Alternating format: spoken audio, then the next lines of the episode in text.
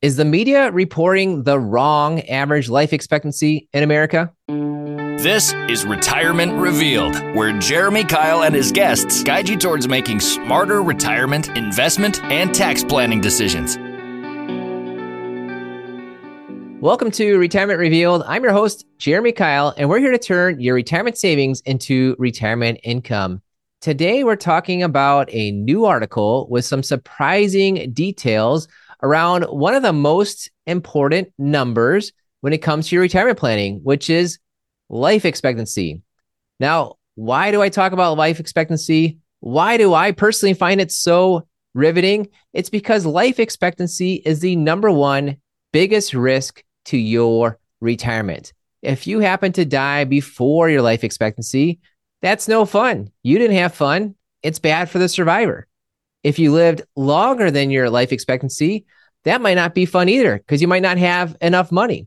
I listened to Moshe Milevsky once give a great speech. He's a great retirement uh, researcher. And he said longevity is the great risk multiplier. Now, when it comes to longevity, life expectancy, another big deal is it's the number one input into some of your big decisions. How long you live or don't live determines whether you're taking Social Security or you're waiting on Social Security was a good choice. If you have a 10 year retirement or a 40 year retirement, then you should really invest differently because you have a different time horizon. And the final piece of why life expectancy is so important, so riveting to me, is that it's your belief about your longevity that influences virtually every one of your retirement decisions if you think you will die soon, you will retire sooner than perhaps average. If you think you'll live a long time, that will affect how you take Social Security and how you spend your money. So, getting your life expectancy or longevity is what I like to call it. So, getting your longevity correct is probably the most important thing you can do with your retirement math. And I like to say, learn the math, do the math, follow the math. And I just learned some updated math on longevity. Really, it's not updating, it's just a clarification of what these life expectancies are, are talking about. And I know what you're thinking because I hear it all the time. You can't predict how long you'll live. So why bother? And you're right. You cannot predict how long you'll live. You'll never know, but you can project. And when you project, you can find the probabilities. And when you're making your retirement choices, would you rather take a high probability or a low probability choice? If you know the probabilities, you can start making better decisions and you can start to think about the risks if your number is wrong. And your number, your belief about how long you're going to live will be wrong. If you think it's a certain age that you'll live, let's just say it's 80, there's only a 3% chance that you'll actually die uh, at 80, right? The, the odds of you dying in that exact year are incredibly low. 3% is close to zero, right? That's what it what it is. So I'm reading the Wall Street Journal and I see this article called The Surprisingly Good News on Life Expectancy. It's still going up. So I want to uh, read it because I love learning the math and I know how important life expectancy is. I'll put a link to that in the show notes. It's behind a, a paywall. Uh, but then I researched some further and found out the article is based on a blog by Eugene Steuerle. Uh, now that blog is there's no paywall there, so I'll put that in uh, in the show notes too. Uh, Eugene's blog subtitle is "What You Read About Life Expectancy is Quite Misleading," and I won't get too crazy technical, uh, but I'll get a little technical because it's worth it. Because the number you see for life expectancy in the newspaper is wrong by six years. It's absolutely flat out wrong. Everyone in the article says it's wrong. And the difference here, this is the technical part, is the difference between something called the period life expectancy or the cohort life expectancy. All right. So here's here's a difference.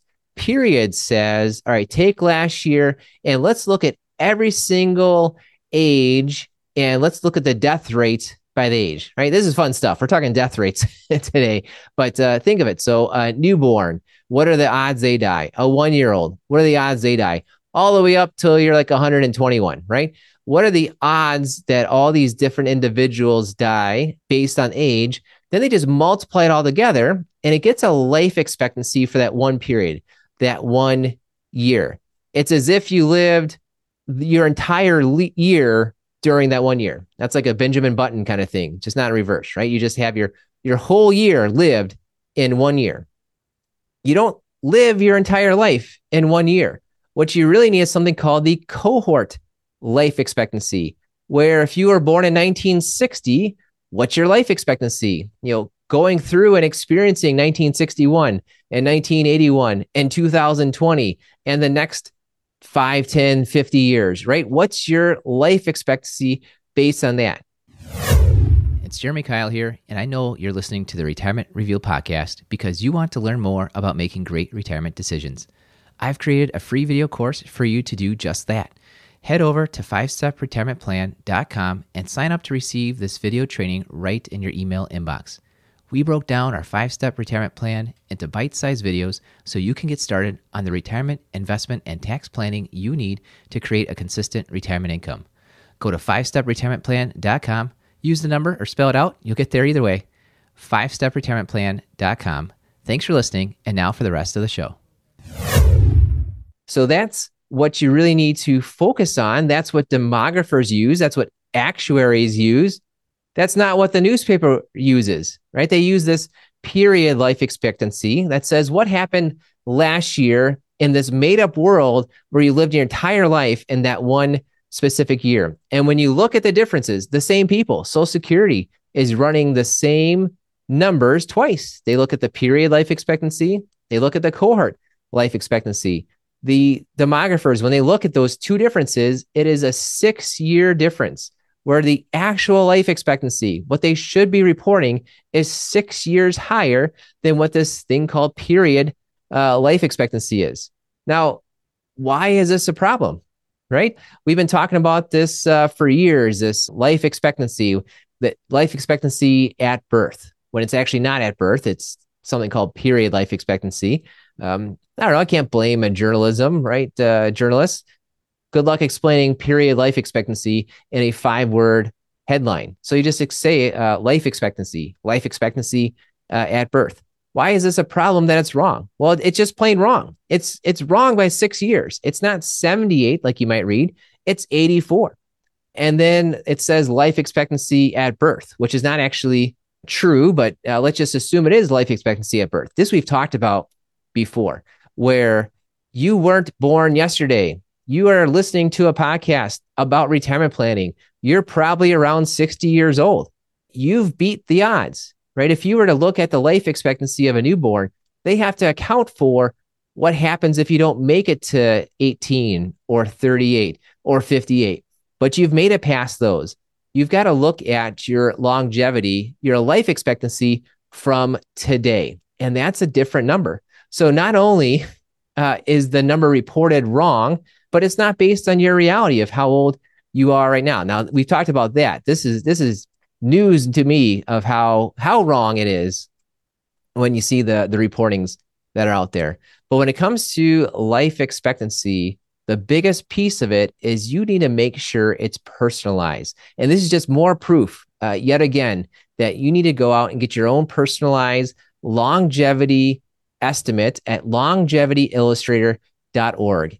Your knowledge about what your longevity looks like, what your remaining life expectancy is likely to be, is going to affect your decisions about when you retire, how much you might spend in retirement, what you do with your pension and social security, what you might do with your survivorship options. This might affect how you look at and make choices that are going to affect your spouse. So, this is news yet again of how uh, you need to go out and get a personalized longevity estimate. I'm encouraging you to do that right now. Go to longevityillustrator.org. It's probably the most important number. It takes two minutes to do to go out and figure out this is important math that will help you in your retirement planning because it's it's huge. This life expectancy number that you read in the newspaper is wrong. If you rely on that, you're going to make a big mistake and you only get one shot at retirement. We want you to avoid mistakes. Uh, we want you to pay lower taxes, get more income in retirement. And this longevity is a big piece of it. Thank you for listening to the Retirement Revealed podcast. We believe if you know more about your money, you will feel better about your money and you will make better money decisions. This was another great episode of the Retirement Revealed podcast. Click on the subscribe button below to automatically get our latest episodes. If you liked our show and want even more, please give us a rating and a review at Apple Podcasts, Spotify, or wherever you listen to your podcasts. We would love to hear from you. Please go to retirement revealed.com to learn more and send us your questions and feedback. The information covered and posted represents the views and opinions of the guests and does not necessarily represent the views or opinions of Keil Financial Partners, Thrivent, or its affiliates. The guests are not affiliated with or endorsed by Thrivent Advisor Network.